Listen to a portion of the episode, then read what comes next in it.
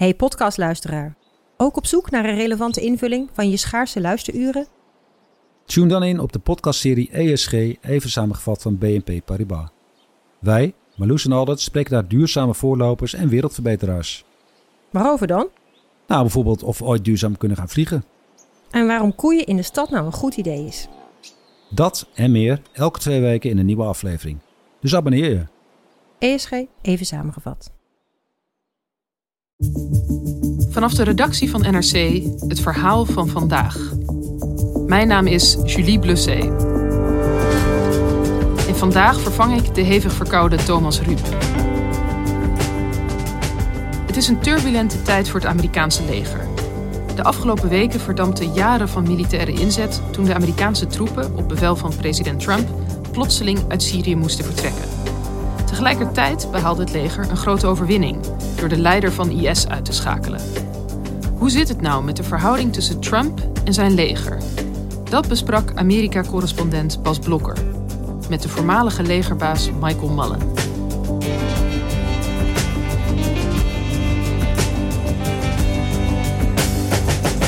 We hebben deze week spectaculair militair succes voor Donald Trump gezien. De aanval op en de dood van IS-leider Al-Baghdadi. He died after running into a dead-end tunnel, whimpering and crying and screaming all the way. Dit was een compleet succes. En Trump onderstreepte dat door een foto rond te sturen uit de Situation Room, de plek van waaruit militaire operaties altijd worden gevolgd. The US personnel were incredible. I got to watch much of it. Het was zeg maar een klassenfoto, hè, met 6 witte mannen, 2 in uniform, 4 in pak. En de president pontificaal in het midden. En ik weet niet hoe dat bij jullie is, maar ik moest meteen denken aan de eerste foto die ik ooit van zoiets heb gezien.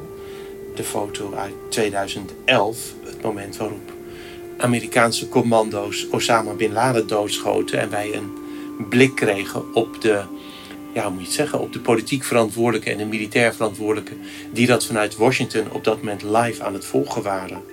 I was the chief official White House photographer for President Obama. The picture itself was taken when the special forces were inside the house. So that I think they were waiting to see what would happen. It was very tense and anxious. You can see that on their faces. Ja, Hillary Clinton die de hand voor de mond slaat. En wat je ziet, ik vind het een enorm verschil. Hè? De foto van Trump, 2019. De president zit in het midden, als de veldheer. Aan de zijkanten zitten zijn adviseurs. En vergelijk dat met de foto van 2011. Daar zit president Obama eigenlijk bijna ineengedoken in een burgerjasje. Niet eens in een pak, maar met een sportjackie aan.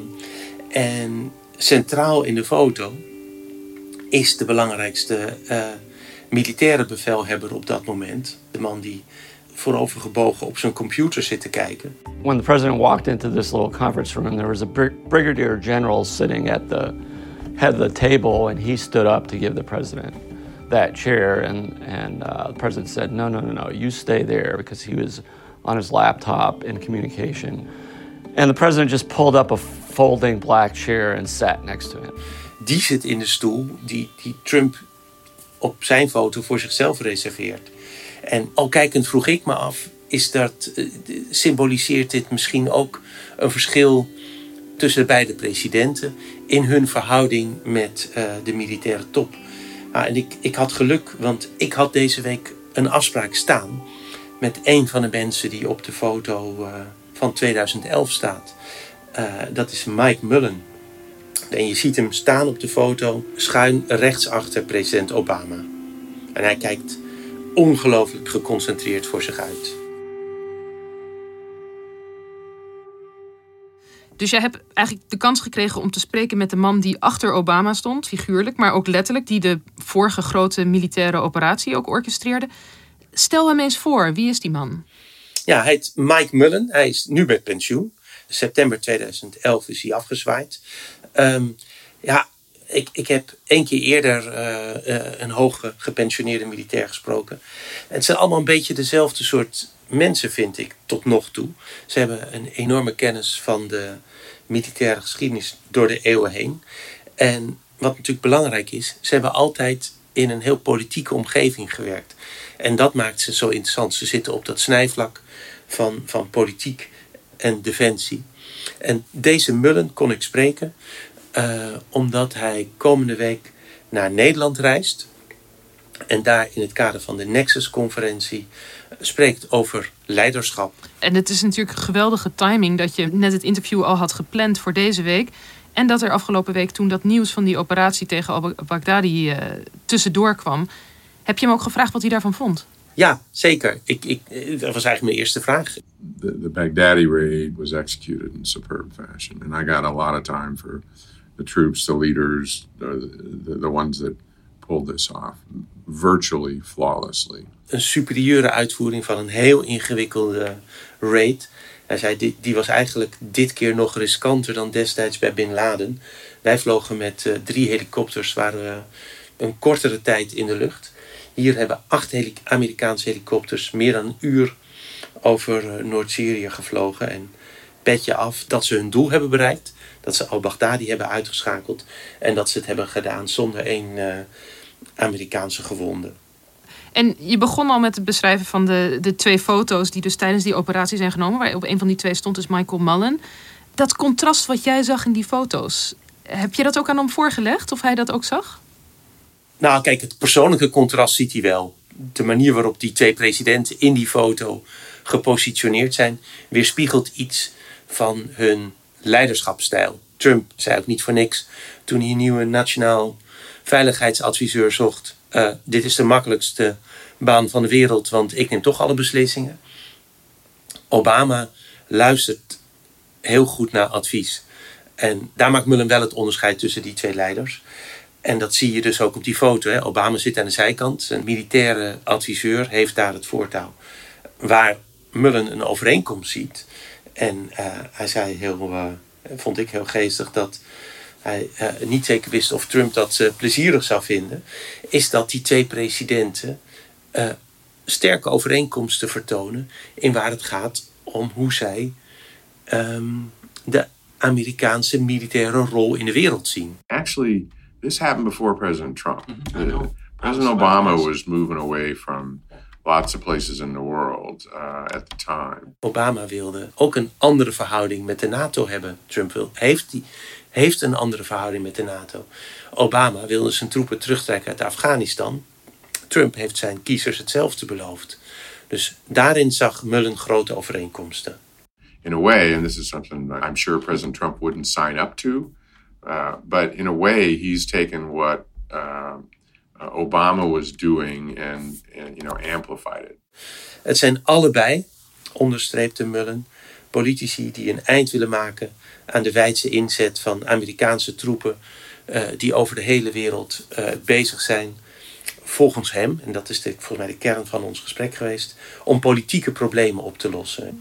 Ja, dus je zou in zekere zin kunnen stellen, Trump die heeft eindelijk gedurfd om datgene uit te voeren waar Obama al jaren tegenaan zat te hikken. Ja, dat zou je kunnen zeggen. Ik denk wel dat als admiraal Mullen hier nog naast me had gezeten, dat hij dan had gezegd, dat is iets te veel eer. Hij vindt de bedachtzaamheid waarmee Obama probeerde de Amerikaanse militaire aanwezigheid in Afghanistan af te bouwen. Die vindt hij toch te prefereren boven de bruske terugtrekking van Donald Trump. Daar is hij namelijk heel kritisch over. Hij is echt zeer kritisch over de terugtrekking van troepen uit Noord-Syrië. Ja, want er is natuurlijk een verschil tussen misschien dezelfde intentie en de manier waarop je dat ten uitvoering brengt. Er zijn heel veel politici en militairen die de laatste week hebben gezegd dat was een kolossale militaire blunder. Mullen vindt de terugtrekking van Amerikaanse troepen uit Noord-Syrië echt een grote fout. En hij somde op, iedereen van wie wij willen dat ze niet winnen, hebben deze week gewonnen. The way I've described it is, everybody from the United States perspective, it's my belief. Everybody that we would like to see lose, won. Russia and Putin won. Erdogan and Turkey won. ISIS won. Assad won, Nasrallah in Lebanon won, Rouhani in Iran won. Zij hebben allemaal geprofiteerd van deze bruske Amerikaanse terugtrekking. Terwijl onze belangrijkste bondgenoot in het Midden-Oosten, ik citeer nu ook weer Mullen, Israël, die heeft nu echt een probleem. Want in feite, zegt hij, heeft Trump nu een bijna eigenhandig een corridor geschapen waarlangs Iran zo via Libanon Israël op de korrel kan nemen. Dus nee, hij was zeer, zeer kritisch. En de manier waarop Trump dit heeft gedaan verscherpt het signaal voor de Amerikaanse bondgenoten rond de wereld. De Europeanen en Canada, die worden onzeker over het bondgenootschap met de Amerikanen. En wat afgelopen maand gebeurd is in Syrië, heeft de onzekerheid over de Amerikaanse toewijding aan de bondgenootschappen alleen maar vergroot en verscherpt. Wat ik dus hoor is dat Mullen aan de ene kant heel negatief is over het plotseling terugtrekken van die Amerikaanse troepen, hoe snel dat is gegaan. Aan de andere kant is hij ook heel positief over die militaire operatie op Al-Baghdadi die net is uitgevoerd. Ik vraag me toch ook af hoe sowieso nu de verhouding is tussen het leger en Trump. Ja, nou, Donald Trump heeft een paradoxale verhouding met het leger. Aan de ene kant omarmt hij het alsof hij zelf jarenlang generaal is geweest. Hij heeft, toen hij aantrad, had hij allerlei oud-militairen in zijn regering opgenomen. En die zijn allemaal verdwenen. En dat is waarschijnlijk geen toeval. Trump went after his former defense secretary Jim Mattis. Trump called Mattis, quote, the world's most overrated general. So I would just tell you, too, that I'm honored to be considered that by Donald Trump because he also called Meryl Streep an overrated actress. So I guess I'm the Meryl Streep of generals. Want Trump heeft niks met het leger. Hij volgt zijn eigen instinct. Dat zegt hij altijd. En dat blijkt ook elke keer weer. Het paradoxale hier is natuurlijk dat juist in de weken nadat Trump had gezegd, ik trek me helemaal terug uit Noord-Syrië, er in datzelfde Noord-Syrië een operatie plaatsvindt die alleen maar heeft kunnen gebeuren op basis van hele goede inlichtingen die verzameld zijn in de jaren dat de Amerikaanse militairen daar waren. En die verzameld zijn dankzij de inzet van Amerikaanse troepen en Amerikaanse inlichtingendiensten.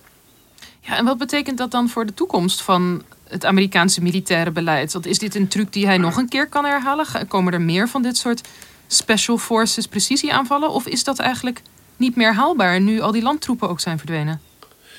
Dat is heel moeilijk om te zeggen, vind ik. Kijk, Amerika zal altijd blijven proberen belangrijke tegenstanders uit te schakelen met dit soort precisieoperaties.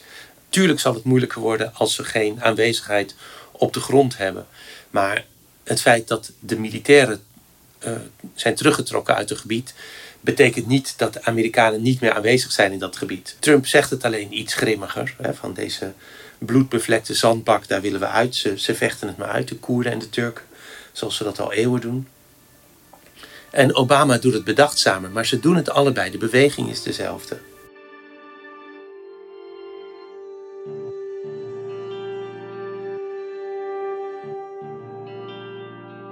Maar Mullen die beschrijft dus dat er eigenlijk heel veel overeenkomsten zijn in het denken van Trump en tegelijkertijd zijn voorganger Obama op militair gebied.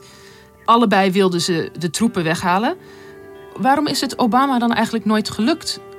Ja, dat is wel een goede vraag eigenlijk. Ik denk namelijk dat het een...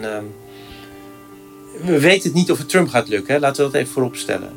Je ziet aan wat er in Syrië gebeurt hoe ongelooflijk ingewikkeld is om je troepen terug te trekken. Je kunt het eigenlijk nooit goed doen, want de situatie is nooit ideaal. Dat zegt Mullen ook. There is no such thing as a clean exit. It's too easy to get into war. And it is almost impossible to get out. There's no clean way. Het is altijd troep en modderig. Maar het is uit wat er in de geschiedenis is gebeurd, kun je zien dat Obama elke keer zich door de omstandigheden, en waarschijnlijk dus ook door zijn adviseurs, zich heeft laten overtuigen van, ik kan mijn belofte niet houden. Uiteindelijk zijn er altijd Amerikaanse troepen gebleven in Afghanistan. Hij heeft er meer heen gestuurd. Hij heeft er een heleboel weer uit weggehaald. Dus hij heeft het aantal troepen in Afghanistan wel gereduceerd. Maar hij is nooit bij zijn verkiezingsbelofte uitgekomen. Gewoon omdat hij zag, dat land is er niet klaar voor. Hij zag dat het Afghaanse leger, dat door de Amerikanen werd getraind, helemaal niet opgewassen zou zijn tegen de Taliban en andere strijders daar. Kortom, hij heeft, je zou kunnen zeggen, zijn verantwoordelijkheid genomen als politieman van de wereld. Terwijl hij dat juist niet wilde. Obama en Trump lijken hierin op elkaar. Die willen niet dat de Verenigde Staten de politieman van de wereld zijn. Het enige is dat Obama dacht, ik moet wel, want wie weet hoe de consequenties zijn als ik het niet doe. Terwijl Trump in Syrië in elk geval heeft gedacht, dan slaan ze elkaar maar daar de hersens in. Hij vindt weliswaar dat de Turken te hard zijn ingehakt op de Koerden. Maar uiteindelijk zegt hij, die waren toch al eeuwen met elkaar aan het vechten. En wij zijn er gewoon tussenuit gegaan. En dat is denk ik het grootste verschil. En wat vindt Mullen daar zelf van? Nou, daar is hij ontzettend eigenlijk bang voor. Hij is bang dat Trump, om zijn politieke verkiezingsbelofte te kunnen houden, iets militair doet dat enorme geopolitieke consequenties heeft. Namelijk het terugtrekken van de troepen uit Afghanistan. Waarmee het volgens hem weer gewoon een vrijhaven voor internationaal terrorisme wordt. Well, I think, what's ironic to me is the political promises that get made. So Obama, in his political campaign, said, I'm getting out of Iraq. He did that. And pulled all the troops out and did it pretty quickly, and it wasn't a very good outcome. Trump has said the same thing, and my expectation, my worry is it will do the same thing in Afghanistan at some point. 20 jaar lang oorlog in Afghanistan heeft hem sceptisch gemaakt over het vermogen van het leger, en zelfs een superieur leger als het Amerikaanse, om complexe situaties op te lossen. Hij zei het eigenlijk ook weer over de raid op Al-Baghdadi. Hij zei, die is nou doodgeschoten. Hartstikke fijn, want het was een rotzak. En dan zal IS met een nieuwe leider op de proppen komen. The question is now for ISIS, as it was for Al-Qaeda, will somebody else show up? En dat wordt misschien weer nog een rotzak. En dan schieten we die ook uit de lucht. Maar uiteindelijk, zei hij, kunnen we ons niet al schietend een weg naar het einde banen. Uiteindelijk zijn dit politieke problemen waar de inzet van militaire middelen maar beperkt helpt. Fundamentally, I believe you can't kill your way through all this. You can't kill them all.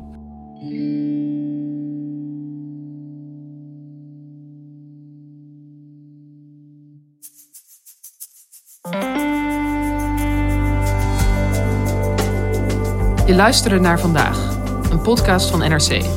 Eén verhaal, elke dag. Dit was vandaag, morgen weer.